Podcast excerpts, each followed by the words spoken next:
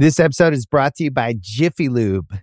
Cars can be a big investment, so it's important to take care of them. I once got a car that I started out with 25,000 miles on. I got it to over 200,000 miles because I took care of it. You know how you take care of a car? You take care of the maintenance, the oil, the brakes, all that stuff. And if you don't, you can have a car just completely fall apart. When your car needs maintenance, head to Jiffy Lube. They provide automotive excellence at speed.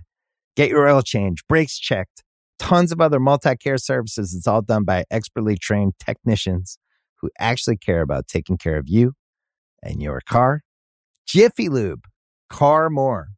To find coupons and start an instant online estimate, visit jiffylube.com. This episode is brought to you by Atlassian.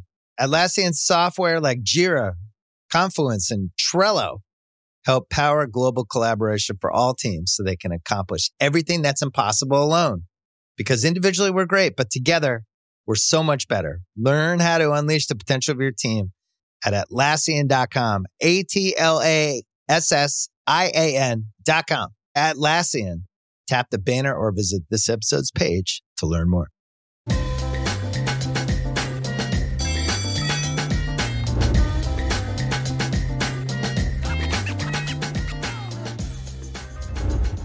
Welcome to Thru the Ringer. I'm your host, Tate Frazier, and today we have a very fun show. We've got our NFL experts. We got Nora, who's back. Nora's uh, becoming a regular here on our Friday shows. And we also have Benjamin Solak, aka our guy to break down everything that's happening uh, in the NFL streets. He, he's doing a great job out there. Uh, check out all of his work. So we're going to get into it right now. First, we got Nora, and then we're going to have her debunk a few things in the NFL, and then we're going to have Ben come on the back end and debunk why the Bears are not a good football team. In fact, actually, he's going to prove that true. So let's do it right now. Let's get to Nora. Welcome to Thru the Ringer. I'm your host, Tate Frazier, and guess who's back? It's Nora. Nora, it's great to see you. How are you? It's so great to see you too, Tate. I'm I'm doing very well. I feel like we're getting in a regular routine here. This is uh, we bring you on. Uh, I throw some narratives at you. I throw some big picture topics, but first and foremost, I throw the Ringer Power Rankings back at you. And last week, you pointed out I was a little frustrated. I didn't understand how the Kansas City Chiefs were number one, even though they were zero oh and one. Um, I had a little bit of an attitude, and you, you were right were to call really me out. Upset. I just I wanted to know what was going on there. But we do have a new number one team, which I'm sure made you very happy. I was very happy. I told you this. I was just smiling to myself, looking at my iPad, re- reading the power rankings, just like, uh, just proud. You know, there was a sense of pride that just kind of washed over me. And uh, in case you missed it, I have the top five right now for the ringer in the NFL. Number one, we have the Cowboys, obviously at 2 and 0. We got the 49ers uh, at number two, the Chiefs, uh, who are 1 and 1. People forget this, at number three, the Eagles 2 and 0 at number four, and the Dolphins uh, 2 and 0 also at number five. So, first and foremost, Nora, I just want to get your reaction to that top five. Do you feel good about it? Do you think that's the right top five? Because I think it is. I feel good about it. Yeah, I do think it's the, it's the right top five. Uh, maybe we'll get to this. I don't know that it would be my order but it would pro- mm. it would mm. be it was in fact my top five. Yeah, right. So what what would your order be then? Uh, I have to ask uh, as I think about it. What who do you think should be moved up or bumped down? You know, I think that I think Miami's getting the short shrift in this. Mm. I'm. Let's see where I ranked them. It's bad that I don't remember, but I'm gonna pull it up for you right now. I just think the way that they have played through two weeks makes them a pretty clear Super Bowl contender to me. I, I know they got sh- shut down is not the right the right terminology to use, but the Patriots defense did a mixed job on them but limited some of the explosives. But I ended up I went back and looked at that game a little bit more and I was just so impressed with how they took what was there, got the ball out really fast. Belichick Very disciplined. Doing, yeah, right. really disciplined. They can run the ball, they can win in different ways. And I think that defense hasn't reached a ceiling that I think it can get to. I think Vic Fangio is going to find some ways to have that group just being a little bit more of a difference maker when they coalesce as the season goes on. So I I'd put them ahead of Philly, I think. Ooh. And I'm man, I'm I'm I'm I'm really flirting with demoting Kansas City to the number 2 team in the AFC. I, I wow. really like that's what's in my heart. I really want to do that. I like it, and uh, I kind of feel the same way. The Miami Dolphins have impressed me. They opened the season number eight on the power rankings. They bumped up to number five, and now we look at them and uh, we're wondering could they get as high as number one? And you know, let's talk about Tua just in general. I mean, how much faith do we have in Tua this year? Because you know, Bill Belichick is the guy who's going to you know come up with this scheme that's going to take him out of his game. But like you said, he took what they gave him. He played solid. He got a nice win, and it looks like Tua's kind of in control. And uh, the Miami Dolphins fans in my life are very excited right now about their team. Tua is playing some some professional adult quarterback. He's right. on like I'm so curious and I'm just crossing my fingers with the health stuff, right? Because that's a separate conversation and hopefully we will never need to have it. But the stuff about how much he's coddled and supported in this offense, I think he's doing everything within his power to prove all of that wrong. I mean, Mm. he is always going to benefit from Mike McDaniel's scheme. He is always going to benefit from being able to throw to Tyreek Hill and Jaylen Waddle. But he is going through his reads. He is making smart decisions. He is being decisive with the ball. And he's a difference maker for them right now. He's not like he's not the whole ship, right? He's not he's never going to be what the Bengals want Joe Burrow to be. He's never going to be what the Chiefs want Mahomes to be. That's just not that's not his role in the team that they've built around him. But he is elevating them right now and it's funny because I first noticed it when all of the weird stuff with Ryan Clark kind of insulting him um insulting his his fitness during the off season happened and then I'm I'm I'm trying to think of what the other examples have been since then as, as the season has started. But Tua's a little sassy. Yeah, he's like days- standing up for himself. You know what I mean? He's, like, really, if you say something yeah, about me, like- you're gonna have to hear about heard enough of it, and he's done with all of us throwing shade. Yes. I, I really I like that for him. Just I like fed up Tua. Yeah, it's good. Yeah, I like a fed up Tua because some of the questions are never going to go away, right? Like he's never he's always going to have the head trauma history that at this point he has. He is never going to be that much bigger and stockier and more physically able to take the punishment of football. And he is also, I mean, hopefully never, but at least for the time being, he is never going to be in a football situation with this era of the Dolphins offense where there aren't bigger stars around him. So he's sort of just not going to get the benefit of the doubt. And if you're not going to do that, like have this little heel turn. Tell everybody that you're so excited to stick it to your doubters. Like I, I'm I'm into it. I love a message to the haters, especially from Tua. I have to ask you this: uh, Which undefeated team is a phony? We got a lot of undefeated teams right now at two and zero. Guys are, you know, spirits are high. Everyone's getting excited. And why is that team from the NFC South? We have three teams in the NFC South right now that are two and zero. Which which one is the phony? Oh man, I mean, yeah, the the NFC South is absolutely the first place you go for that. I I think it's the Bucs. I Okay. mean, You're not a believer in Baker. I'm I'm not really shaken and bacon quite yet. uh, they beat a Vikings team that turned the ball over three times and a Bears team that is a total disaster, a total dumpster fire of a disaster. Quite possibly, I didn't think anyone would challenge the Cardinals for worst team in the league, but the Bears are making a run for their money. Uh, so I'd like to see a little bit more from from the Bucs before I say that this record is legit. Although someone's got to win the NFC South. Someone's got to win, right? Exactly. And everyone seems to be high on the Falcons. That seems like the de facto pick. I don't know what's happening in New Orleans, right? I mean, there seems like there's some Derek Carr belief, and, and they've got things rolling. But again, they beat the Panthers on Monday night. How much you know stock can you put into that win? They only win by three. The NFC South, I think it might be more than one phony there, but we'll leave it at that. Let's talk about the 0 and 2 teams. We've done the 2 and 0 teams. Which 0 and 2 team do you think should be panicking right now? We have the Patriots in the mix, Vikings, Chargers, Bengals, I mean, Broncos, right? There's a lot of 0 and 2 teams that thought they may have a great year. Which one do you think should be panicking the most? yeah, I, I think it's the Bengals.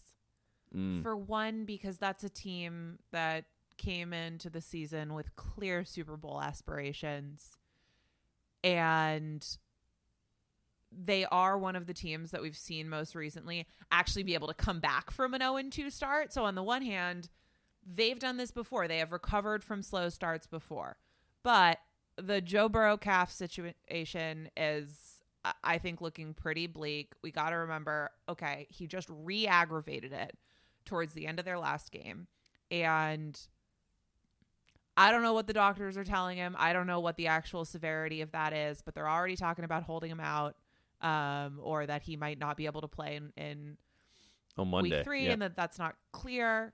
And we're talking about an injury that when he initially went down with it in the preseason or, or during training camp, it was like a month plus before he got back on the field. So if this is similar to that, we're looking at a chunk of the season. And I just think that they, there's nothing that they can do about this, right? This is, you know, the champagne problems of having an elite quarterback like Joe Burrow, but there's really not a lot that the Bengals can do if he's not himself. I think his athleticism and his scrambling ability is an underrated facet of his game.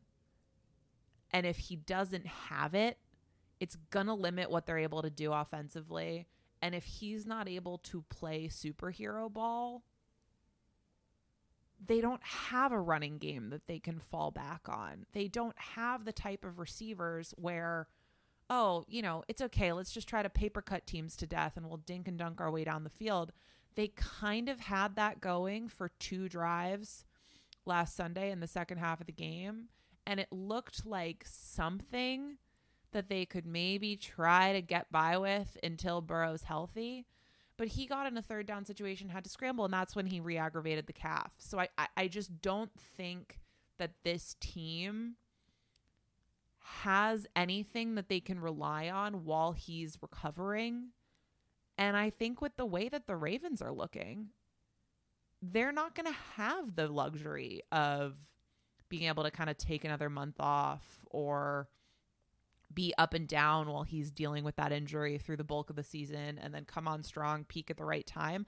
I just don't I don't think they're going to have that luxury in the AFC and I don't think that they're going to have that luxury when they're fighting tooth and nail with a Baltimore team that I've been really impressed by and and that looks like it's got the Todd Monken experiment with Lamar Jackson working really quickly. So I think you've got to panic if you come into the come into the season being like this could really be our year and already I can see them fighting for a wild card spot, but I think that has become kind of the the the stakes of the season.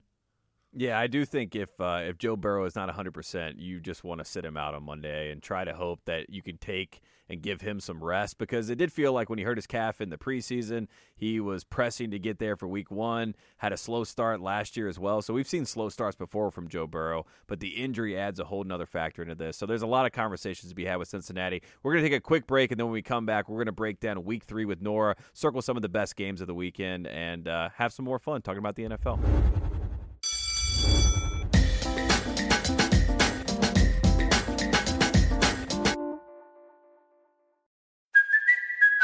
Kaley Cuoco for Priceline. Ready to go to your happy place for a happy price? Well, why didn't you say so? Just download the Priceline app right now and save up to 60% on hotels. So, whether it's Cousin Kevin's Kazoo concert in Kansas City, go Kevin, or Becky's Bachelorette Bash in Bermuda, you never have to miss a trip ever again. So, download the Priceline app today. Your savings are waiting.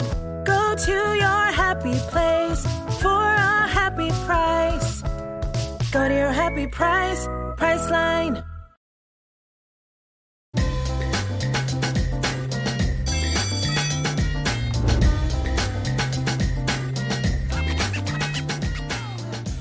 Welcome back to Thru the Ringer. I am still here with Nora, and we're talking about NFL Week Three. And I'll ask you a simple question, Nora: Which game do you have circled this week? What is the game that you say this is must see TV? I have to watch this game. You know, the one that I'm really curious about is Colts Ravens. I don't know hmm. if that's the marquee like name and lights matchup, but I'm really fascinated to see what this Ravens offense looks like against the Colts defense. That defensive front in Indianapolis, I think, has been pretty pretty impressive. And it's going to be an interesting test for how Baltimore how quickly they're able to get the tires on the road in what they're trying to do with this offense.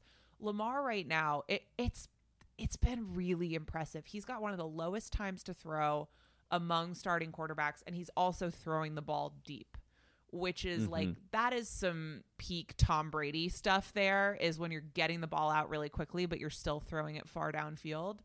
And I just want to see it against a really good defensive line um, because I think they dealt with a unit that was getting a ton of pressure in, in week one in Houston, and it did it did disrupt them a little bit, and Lamar didn't look quite so good, especially early on in that game. So I just think that this is going to be a really good kind of heat check on okay, maybe that was DeMeco schemed him up really nice, and it was the first week of the season, and you're still getting your feet under you.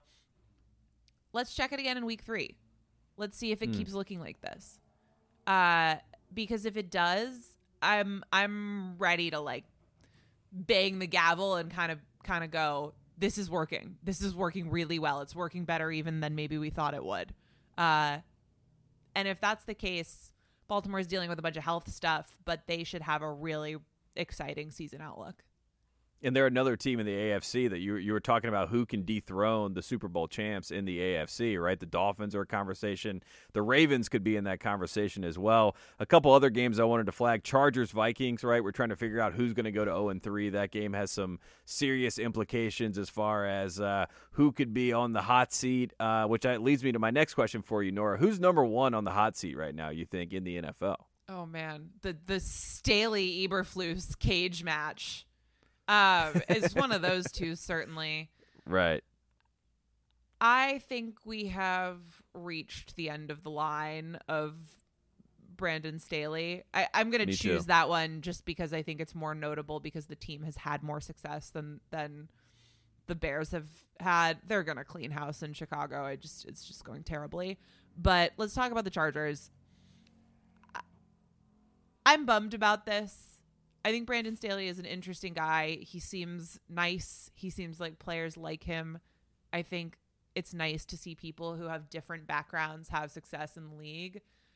But I can't sit here and tell you where his mark is on this Chargers team in a way that's positive. He's a decent he's a good defensive game planner in certain spots. We've seen him do a really good job. I'm thinking of last year's Dolphins game. That was a really brilliant defensive game plan, but he does not consistently have good defenses. And they've had several off seasons. They've gone out and gotten talent. Sometimes those have been poor decisions. JC Jackson obviously not working out the way that they'd hoped, but they've taken big swings on the personnel side. And I'm sure he has some input when those are defensive players, as many of them have been. So I don't think that you can totally put that all in Tom Telesco. And then the situational stuff is just a disaster. It's bad. Yeah, it's been bad. It's been bad. It's I just don't know that he was ever prepared for the number of things you have to control from a sideline when you are an NFL head coach. I'm thinking of, I mean, there was the play against the Titans last week where he lets Tennessee, he calls timeout and lets Tennessee sub Derrick Henry back in Mm-hmm. So that he can get his desired play call off. You can't do that. You don't want, you can, I- know you want to call your perfect defense, but it's better to have Derrick Henry be on the sidelines than for him to get a breather and come back into the game. And it's I better just- not to help the other team. Typically, Yeah. you know what I mean. That, that's usually just a rule of thumb. Situationally aware in that way anymore. And part of it, I mean, I'm sure you saw the the press conference after that Titans loss that was making the rounds where he just can't stop saying it's not about the Jacksonville game. We're not we're not still dwelling on the Jacksonville game. I mean, you can't say the Jacksonville game 15 separate times in a single sentence and not have me come away from that and be like, "I think you're a little weird about the Jacksonville game, buddy." So it's unfortunate because there's something there. There's a person there. I mean, look at what he did with that Rams defense when he was the coordinator there. There's some real talent there, and he came into the league as a head coach with really strong ideas about fourth down decision making, about being smart with analytics, about playing aggressive football. And he's just gone completely away from that. So he's not giving the team that edge anymore. I don't think you can say that they've gotten plus defensive performances on the whole based on having And and they have defensive talent. I mean, if you just go across talent. the board, They're not. yeah. I mean, there's. This is not a perfect roster. It is a top heavy roster, and some of the big name free agents, i.e., like J.C. Jackson, we were talking about, have not worked out. But this is not a roster that doesn't have players that you should be able to get something out of. One last thing before we go to break, Nora, I want to ask you which team right now is number one on the power rankings to get Caleb Williams? Who is tanking the hardest and who really wants him? Arizona's in the mix. Chicago's now in the mix. The Patriots may be in the mix. Who do you think is number one going after him? So it's it's still the cards, although I think we were joking on the the NFL show earlier today.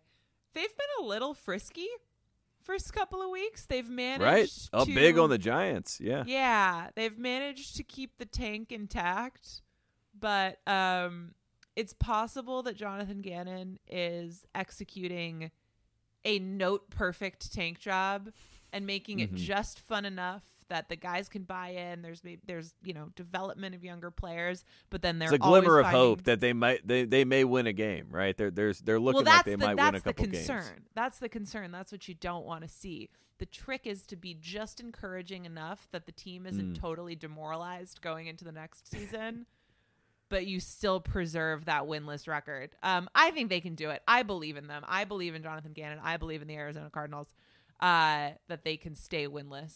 But the Bears are are definitely sniffing around it. That team just has absolutely no identity.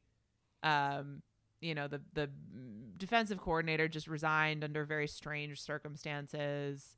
Justin Fields made a bunch of headlines yesterday calling out the coaching, says he's thinking too much, he's got too much in his head when he's going to the line of scrimmage. There's just absolutely nothing good coming out of there. Uh, everyone is coaching and playing and everythinging for their jobs, which definitely means that there's less incentive to tank, but I'm just not sure that the Bears need it. Um, Hmm. I'll give you one, one sort of wild card dark horse because those two I like teams we expected to be bad. I'll give you one team that I don't think is is near the bottoms of power most power rankings. Just keep an eye on the Vikings. Yeah, right. I agree. If they lose to the Chargers, they're 0 and 3. Kirk Cousins is an unrestricted free agent. They might try to trade him and they just go full tank mode and they go against the Bears. It's a race to tank in the NFC North to see who's going to get Caleb Williams or Drake Maye or Quinn Ewers or whoever they talk themselves into. But I think the NFC North is a, is a great place to start when you look at the tank race. I like it. It's a team with a young sort of modern inclination, analytically inclined, modern ideas about roster building, brain trust. And because of the Kirk of it all, because of his contract, they've never really been able to embrace that for the last couple of years. Um, the last couple of years of the Kevin O'Connell, Kwesi Adofo-Mensah regime there they've been unlucky. They're not a terrible team. They've just like all the good luck they had last year has reverted and they've lost six fumbles and they they're Mm-hmm. beating their opponents in terms of total yardage and EPA per play and blah blah blah blah blah, but they're just losing the games. Um, if that keeps happening, I know that there are guys there who are in charge who who want to embrace it. They want to just be like, "Yes, this is our opportunity to get a super high pick." So I just I wouldn't leave it out of the question. I like it. I like it. All right, we're going to take a quick break, and when we come back, we're going to have Nora debunk some of the most ridiculous stories around the NFL. I can't wait.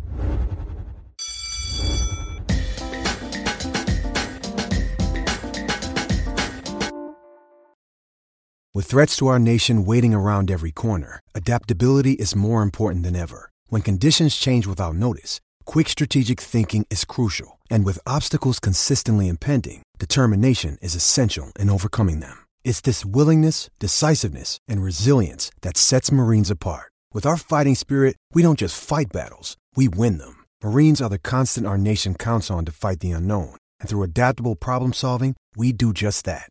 Learn more at marines.com. Hi, I'm Daniel, founder of Pretty Litter. Cats and cat owners deserve better than any old fashioned litter. That's why I teamed up with scientists and veterinarians to create Pretty Litter. Its innovative crystal formula has superior odor control and weighs up to 80% less than clay litter.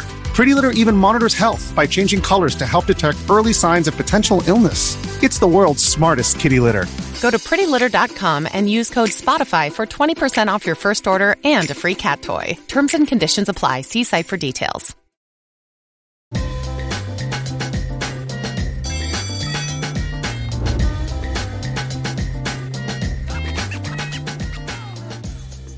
All right, we're back here on Thru the Ringer. Nora's still here, and Nora is uh, going to help us out. Last week, you famously debunked the rumors about Travis. Kelce and Taylor Swift. Uh, yeah, a lot of people were appreciative of your efforts there to to kind of map this out. Jason Kelce went on his show. He said they are dating, that they they've had some rendezvous together. And, and we're all still shaking our heads because we said we know what Nora said and we believe. Uh, and the answer is no, um, it is not happening. But let's talk about a, a couple new uh, stories that are going around right now. Aaron Rodgers, uh, if Oh, you're boy. keeping up with the story, he is uh, planning a miracle. He is uh, plotting and, and planting the seeds uh, of a miracle on the horizon, coming back from this Achilles injury. Let's just start there. Can can we talk about Aaron Rodgers and this whole story arc that he is trying to put out there? The the night is darkest before the dawn. He will rise again. Nora, do, do you believe that the rise is on the way? He's so dramatic. Just such a dramatic. He's so man. dramatic. It's really funny. so here's the deal. He had surgery with Dr. Neal ElAttrache, who's a very well known orthopedic surgeon in LA. Um, operated on Tom Brady, on Joe Burrow, on Kobe Bryant, on, you know, major athlete needs a, a big deal surgery. They're often going to him. Um, and he did Rodgers' Achilles repair, and he used something that's called a speed bridge technique that he has pioneered. And he says that it can speed up uh, Achilles recovery to as little as four months. Now, there's not a lot of examples of it happening that fast. That is an Mhm. insanely fast recovery from Achilles surgery. Cam Akers recovered to the point that he was able to be back on the field five and a half months after having a similar injury to Rodgers. ElAttrache did his surgery, did the same technique, which basically, my understanding is that he creates kind of a bridge with sutures over the repair site in a way that protects it while the body's recovering. So normally you get an Achilles repair surgery, you have to be really careful for a long time because before you can start strengthening it, that tendon repair site has to be strong enough so that you're not going to re-injure it or re-tear it Right. just by mm-hmm. walking, moving around, whatever. Um, also, I'm sorry I don't have props this week. I saw Ian Rapoport on TV sort of talking about this, and he had like a I know. I, I was hoping you're going to bring the sutures out and then he and had try a, to show he had like an ankle, and I was like, oh, yeah, he had a real tendon. Yeah, a live tendon. Yeah. he had Aaron Rodgers' foot. He cut it off. yeah, right. Yes. Um, I don't have that. It's just- okay. So you know, I'm doing my best here. Use your brain. Here's Use your thing. imagination, folks. Yeah, picture it. Um, Cam Akers was 22 when that happened. Yeah, right.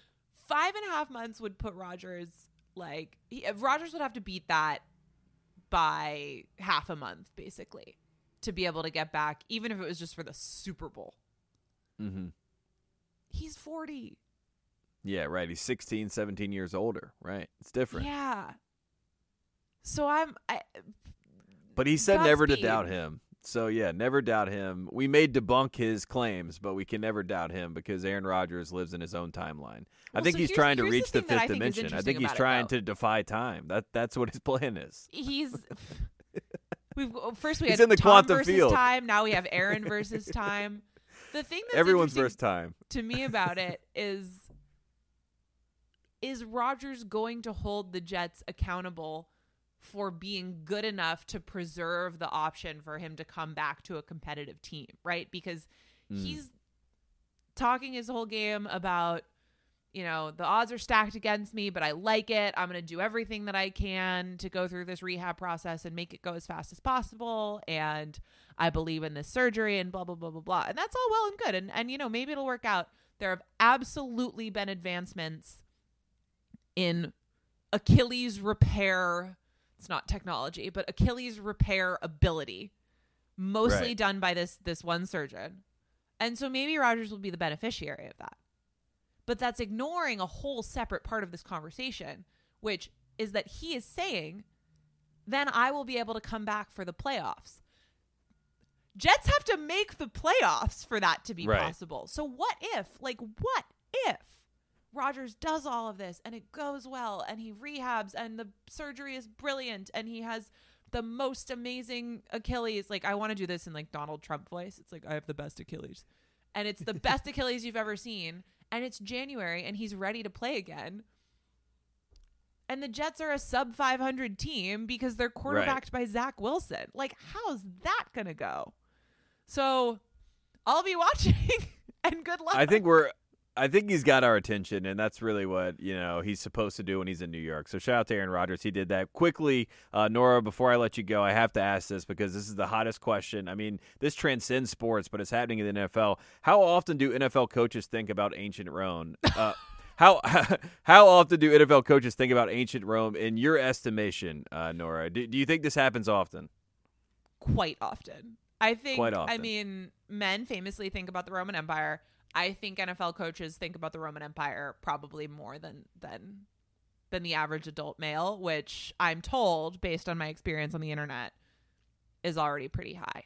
Belichick definitely leading the pack.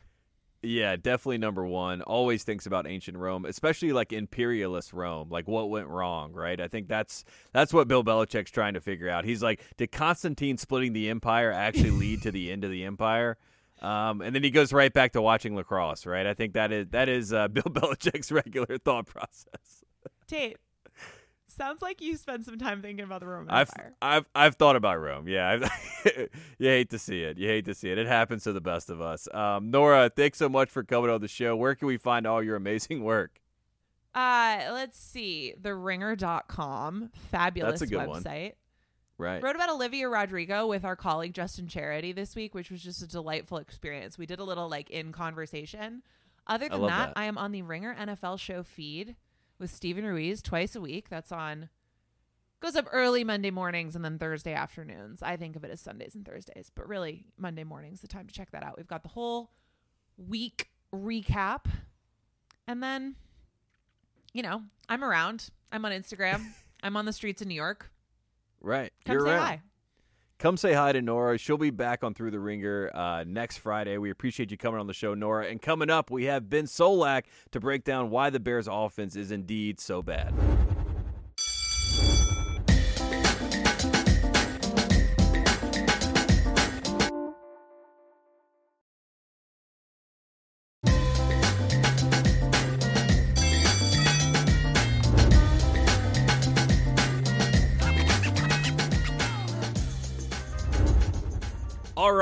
Now welcome in Ben Solak. You just saw Ben breaking down Puka Nacua on the play sheet. Ben, it's great to have you back on Thru the Ringer, man.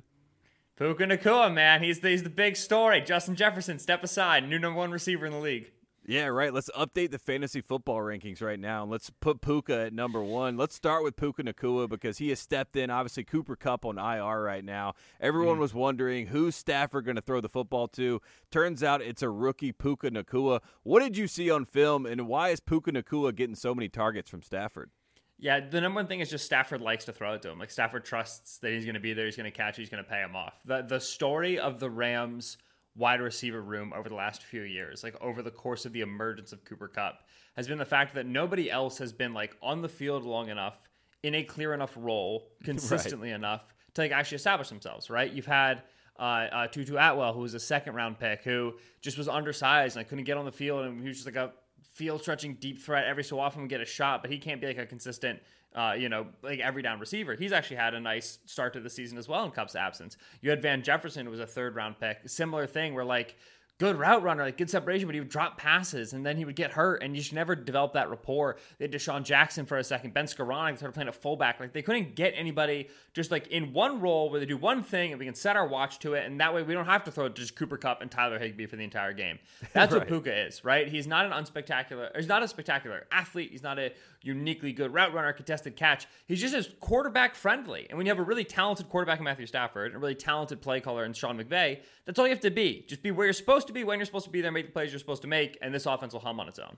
Yeah, and I liked uh, on the play sheet you were breaking down. Like he's not the best route runner, right? He, you yeah. know, there's still some things where he's developing his game. So how much better can Puka get as he does develop? Because again, he still is a rookie. Yeah, he can. He can absolutely get better, and it's a lot of the the the timing stuff that he's already getting thrown. It's just like the timing's not perfect, the location's not perfect, and it's stuff that you can very easily point to and say we can clean this up successfully because you're going to be out there running 50 routes a game, right? Like you're going to get the, the reps and get the targets, get the opportunities. The reason why it's important for Puka is because right now he runs a lot of short routes, right? He runs a lot of stuff underneath 0 to 10, 0 to 12 yards. And that's where Cooper Kupp runs a lot of his routes. They run different routes, like Kupp will be in the slot, Puka will be out wide, but still like it's a similar distribution. So when Kupp comes back, they're going to ask Puka to try to run a little bit more stuff down the field. You just have to because Kupp's already so good at what he does that with Puka, you want to see, okay, just how far can we push this? Like, what are you capable of? And the further downfield you get, the more precise those routes have to be. The more important is you can like break off a guy versus man coverage and so on and so forth. Uh, and so there's there's meat on the bone. Puka was the last pick in the fifth round for a reason. He was not a super clean route runner in BYU. That wasn't just going to go away in the NFL. But he now has the one critical thing, the golden goose, which is opportunity. He has like a chance to develop. Other fifth round picks at receiver aren't seeing the field. They aren't getting team one reps. So if they're bad at route running, they're going to stay bad at route running. Puka I don't think anybody ever thought he'd be like an amazing route runner, but he has a chance now to level up at least a couple of levels. And if he has more of a downfield presence when Kupp stays uh, comes back, he's going to stay up like a big part of the offense. Like Puka's going to be target two for sure. Well, that was my follow up question. Can these two legends coexist? Can Cooper Kupp and Puka Nacua, two guys that you know kind of came out of nowhere, became stars on their own, can they both be together? It sounds like you're saying yes, 100, percent right? Yeah, uh, this is a passing league, right? It's not even uh, can these two stars coexist? It's how have the Rams previously existed without a second receiver, right? Like that's the that's mm. what you need in the NFL to, to be successful. And the fact that they've been able to do so is a testament to McVay, Stafford, and to Kupp. So Puka, absolutely, like they're going to want to retain him as, as a critical part of this offense. Now, if you get to a stage, like I said, where you're trying to throw all these slants and curls to Puka because that's what he's dominating on, and you're trying to throw all these underneaths and all these crossers to Kupp because he dominates on, and you're not getting explosives, you're not getting field stretching, that's where you have to sit down and say, like, okay, we have to get Tutu more involved. You have to open up stuff for him. Like we have to find a way to get this ball down the field to balance out this offense. But that's an if and only if. That's like a week eight, week nine conversation where the offense evolves over time, defenses adjust. For the immediate future, if you put Cooper Kupp on this field tomorrow, Puka wouldn't get 15 targets like he did in week one. He wouldn't get 20 targets like he did in week two. Like those numbers are going to go down no matter what. Um, but he would still succeed on the routes he's succeeding on in the role that he currently is in. And it, it will be massively to the Rams' passing offense benefit if he does. One last thing on the Rams before we move on and talk about mm-hmm. another team, uh, which is uh, teaser. It's going to be the Chicago Bears. You wrote a great piece on them, but uh, yeah. Sean McVay, he comes out and he says he doesn't know it about the field goal. It was meaningless. All these sort of do do we buy it? That, that's what I want to ask you, Ben. Before we move on, do we buy Sean McVay had no idea? If he were playing the Vikings, I would buy it. He's playing mm. Kyle Shanahan, his uh, old mentor, a division rival, and Kyle is like seven and one against him in their last eight games. Absolutely, he knew what the line coming into the game was, and absolutely he wanted to cover because you can't beat him. At least you cover, and then right. you can say, okay, well, you know what? Maybe you're seven and one against me, but we're getting there, right? We're covering. We're we're we're, we're making these closer than they should be. It's 100 percent a moral victory. He absolutely knew the line. I, it doesn't actually benefit him to cover, but he knew, and he wanted to get as many points on the board against Kyle Shanahan as he could. Well, he knows how TV works now. We're on FanDuel TV, so we're going to show his record against the spread, right? And now when we show McVay, that was actually a win for Sean yeah. McVay um, at the end of the day. That's big brain. That's galaxy brain moves. We love to see that. So shout out to Sean McVay. All right, I, I tried to belabor it as much as possible because I know Bears fans don't want to hear it, but I have a simple question for you, and it was the prompt for the piece that you wrote. What's wrong with the Bears offense, Ben Solak? Yeah, when I wrote that, I thought that was going to be the most important thing that happened to the Bears that day. It wasn't. right. uh, that's all right. Uh, the Bears offense has got so much wrong with it that it's really impossible to pick a point of, of genesis, right? Like, all right, the issues start here, and then these are the ones that follow. I don't think you can play behind this offensive line successfully. I don't think you can have a really dynamic passing game with these wide receivers. I don't think this quarterback can execute an offense successfully at the NFL level right now, and I don't think this play caller can make anything out of the pieces that he's got. Mm. What do you want to start? What do you want to start? Like we got every everything's wrong. Everything stinks. Uh, and so, like short term, what should happen is the the coaching staff should sit down and say, okay, Justin Fields doesn't really throw in breakers. He doesn't like throwing stuff through his progression. He's not good throwing gadget plays right now. Like he looks an open first read and doesn't throw it. We need to be a condensed team. We need to be a run heavy team. We need to get multiple tight ends on the field, quarterback run option. We got to go like full collegiate with this. I they they've known that they need to do that for a while and they haven't done it right. So if they wanted to just be successful in offense right now, I think they would do that and they haven't done it. So clearly they're trying to like evaluate what Fields can be, see if they can make him develop, and if that's your goal, right? Like okay, how much can he develop? Can he be our quarterback of the future? Then keep doing what you're doing, like keep doing the scheme stuff. But then you also have to acknowledge in the front office, like we still haven't given this guy enough good players to be able to like actually evaluate him. Like he can't play. This offensive line is all below average starters. They lose consistently on every real drop back. DJ Moore is a fine receiver, but he's not like a world ender. This isn't AJ Brown mm. to the Eagles or Tyreek Hill to the Dolphins. And Chase Claypool does not want to be playing football. It's, it just sits on the field and doesn't do anything. Uh, it's not. So you say, okay, we're trying to evaluate him. You can't do that either. You know, it's it's not a fair evaluation of him in year three, which is a huge failure of the front office. So I don't know what's wrong with the Bears offense. All of it. Ask me easier questions. That's too hard. Yeah, simple answer is everything is wrong with the Bears offense, yeah. right? So that that's what we can say. Justin Fields comes out in his press conference. He says, uh, basically, it's coaching. Uh, that's why he's been so robotic in the way that he plays. Uh, cut to what two hours later, he has a correction. I think he talked to his agent. They said uh, maybe don't call out the coaching in the press conference. That's probably not the best idea. So where do we stand with Justin Fields and like uh, where are we as far as like the franchise quarterback? Are we evaluating the position? Are we evaluating Justin Fields? What is the uh, what's the leash right now on how far he can go as the franchise guy with the Bears? Yeah. So uh, a lot of those comments they seemed oriented on the idea of like the coaching staff is trying to help me execute the offense, so they want me to behave this way in the pocket. They want me to stay and go through these progressions. And then he also made comments about like getting a lot of information in his ear, which presumably is like he gets the play call, and then as he's walking to the line and the headset is still active, the play caller, right, the offensive coordinator Luke Getsy is still talking to him about stuff. Like, hey, like watch out, like their safeties, like they're lined up like this, like you should be looking for that. And he doesn't want like all that additional kind of Sean McVay hover uh, helicopter parent sort of stuff. Mm-hmm. And like it's weird to be frustrated with that and to say it openly. Like I don't, I really don't mind it too much. Like if Justin Fields got on the mic and was like, "It's cool how hunky dory everything is," we'd all be like, "No, it's we can see you. Like this is bad. You're angry." That you have to be able to acknowledge when things aren't going well. And the the comments that he made about coaching, it's not good to have a soundbite where someone goes like, "What's wrong?" and you go coaching.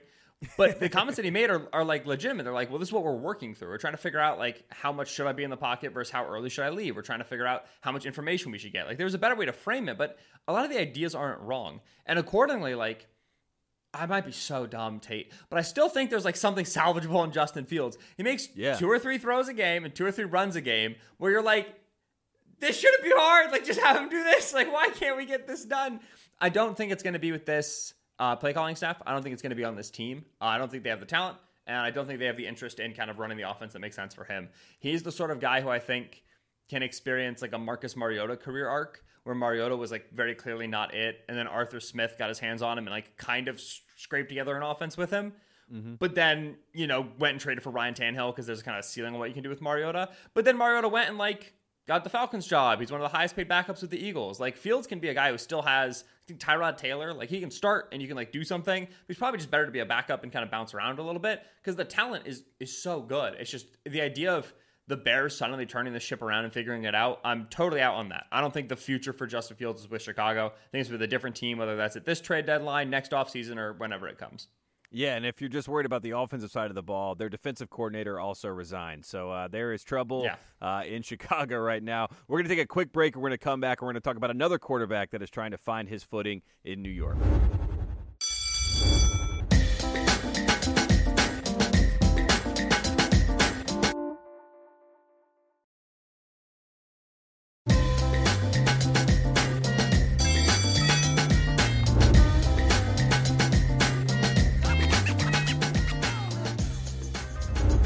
Welcome back to Thru the Ringer. We are still here with Ben Solak. Ben, I have to ask the question. Everyone is asking this question. They're trying to figure out what the future looks like for the New York Jets. How comfortable should the Jets be with Zach Wilson right now as their QB one? Uh, uh, Briar Patch, Poison Ivy. It was the most uncomfortable thing you got, Tate. Um, Zach Wilson, like last, I think we knew coming into last year that Zach Wilson like wasn't super great, and we were hoping that he would develop, but he just wasn't playing quarterback very well. And all right, but you go and you look, and they have like Breece Hall, and he's still healthy, and they have a really good defense, and and the the framework on on Wilson, this was all last season, changed to like, can you just stay out of the offense's way? Like, can you just execute and like get the ball to some playmakers? Like, don't make mistakes, and then we're gonna win the back of our defense. We're gonna win some low scoring games. And like even that was an issue. Like a huge part of mm-hmm. Zach Wilson discourse last season was like just throw it away, Zach. Like they were like that was the goal. Was like, hey, just like stop taking sacks and interceptions for us. Just get us to second and ten, not second and seventeen, right? And that didn't work, right? Like, like it, it's it's okay to not be great at quarterback if you can still just like be a guy you can win with, like just be a high floor guy, don't make mistakes, have the offense work. And Wilson struggles with that, right? He takes bad sacks, he throws bad interceptions. Uh, so you can't follow the model of like, all right, we're just going to win on our defense. We're going to win with Garrett Wilson being a star and Breece Hall being a star. That's not the case. So they said right after the Rodgers injury, like, hey, Zach Wilson's our guy, he's going to be our guy, but we're going to add a veteran into the room because we have to. I think that whatever veteran they add is going to pretty quickly like be better for the offense than Zach Wilson is. And I also think that that they're they're still going to look at the deadline, right? You're you're still going to look at Kirk Cousins in Minnesota and Ryan Tannehill in Tennessee and try to see like, all right, is there an average to a slightly above average starter that we can get in here and we can actually make a playoff push and kind of salvage this season? Because Robert Saleh's been there for three years. Joe Douglas, a GM, has been there for five years. They have not made the playoffs. They haven't been finished better than third in the division, and they did that once. The other times were fourth. Like you can't. It's unfortunate because I think Joe Douglas has stuff that he does really well, and so does Robert Saleh. But this is the NFL, not for long. This is a short leash, and and no mitigating circumstances, no Rodgers injury changes that. And so I think they they absolutely. I think they're going to bring in a veteran, and they're going to look at making even a more meaningful, a higher magnitude switch by the deadline. What happens if they were to make a trade, like you said? Let, us say they trade for Kirk Mm-hmm. Cousins and they bring Cousins in, and he's kind of like the mercenary quarterback for the year. Does Rodgers does he okay that deal? Is is he good with that, or is there a world in which Rodgers takes some umbrage to the fact that they brought in another quarterback? I'm sure Rodgers will take some umbrage with it, but you gotta sit down and say, "Listen, I gotta win a game, or I might lose my job." Robert Saleh, Joe Douglas, like Right. you know, I'm, winning I'm, I'm at I'm at the end of my rope. Uh, Rodgers also has decided that he's going to return from an Achilles injury in like five months, which I understand it's possible, right? Cam Akers did a, a really fast Achilles turnaround a couple years ago. Cam Akers was like a 23 year old. Rodgers is 40. I feel a little bit worse about Rodgers pulling it off. Right. Uh, so like you, you, you might end up in a squirrely spot where like you are in the playoffs and Rodgers is trying to come back and play, and like that ends up being a mess.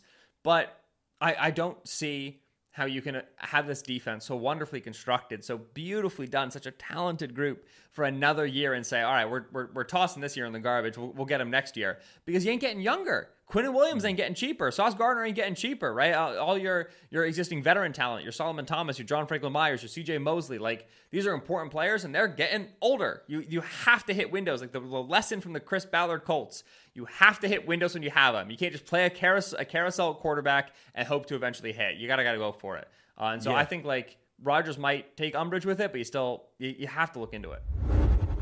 All right, there you have it. Thanks to Nora. Thanks to Ben for coming on Thru the Ringer. We will be back with Cousin Sal after Monday Night Football, airing Tuesday morning, and we'll see you then on Thru the Ringer.